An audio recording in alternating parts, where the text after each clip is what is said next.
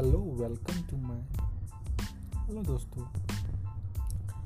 आज मैं आप लोग से कुछ कहना चाहता हूँ।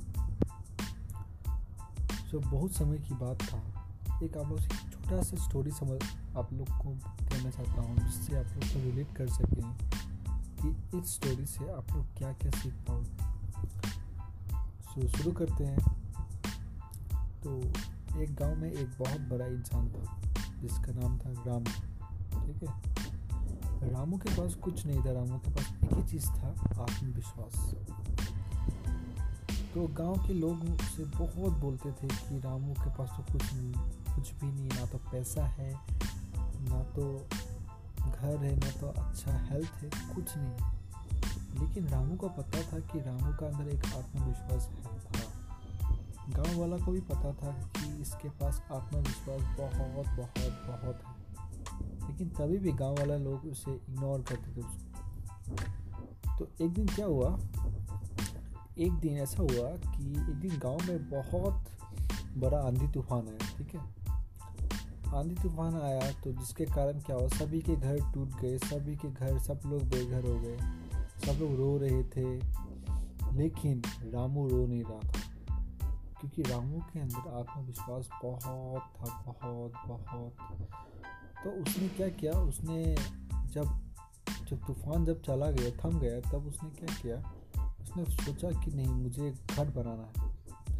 तो उसने क्या किया कि जंगल से गया, जंगल से घना जंगल रात का समय वो गया, वहाँ पे जाके अपने लिए लकड़ी लेके आया। लकड़ी लेने के बाद उसने ठान लिया कि आज मैं मुझे रात तक बनाना ही है। तो उसने क्या किया? उसने छत तो बनाया, लेकिन फिर से तूफ़ान आने के कारण फिर से टूट गया उसको। तो वो करते रहा उस, तभी भी लेकिन उसने अपना आत्मविश्वास नहीं है आत्मविश्वास को कम नहीं किया। उसने हार नहीं माना, वो करते रहा करते रहा करते रहा करते रहा। वो दिन, रात एक किया तब जाके दो दिन बाद उसका घर तैयार हो गया। गाँव वाले लोग पूरा हैरान हो गए कि इतना मोटा इंसान और इतना जल्दी काम कर सकता है?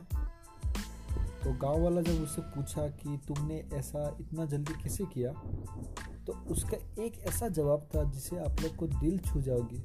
दिल छू, आपके अंदर एक तो उसका लिए एक तो अच्छा पॉजिटिव वाइब्स आपके लिए हो जाएगा। वो क्या था कि जब उसने कहा जब गाँव वाले जब रामू से पूछा कि तुमने इतना जल्दी अपना घर कैसे तैयार कर लिया? तो रामू का एक रिप्लाई ये था कि मेरे अंदर भले कुछ हो या ना हो, मेरे अंदर लेकिन आत्मविश्वास बहुत है। तो ये कहानी से आप लोग को ये कहना चाहता हूँ कि दुनिया में, ज़िंदगी में कभी भी कभी भी अपना आत्मविश्वास को कम करना नहीं चाहिए। क्योंकि हार जीत तो होती रहती है, लेकिन आत्मविश्वास तो हमेशा रखना चाहिए। अगर आप हार जाए तभी भी आपको आत्मविश्वास रखना पड़ेगा या अगर जीत जाए तभी भी आपको आत्मविश्वास रखना पड़ेगा। तो यही कहना चाहता हूँ कि आ, आपका आत्मविश्वास आपका पहचान है। ठीक है? तो ये सुनते रहिए और मेरा एक चैनल है जिसका नाम है एम के बॉडकास्ट इसे आप सुनते रहिए और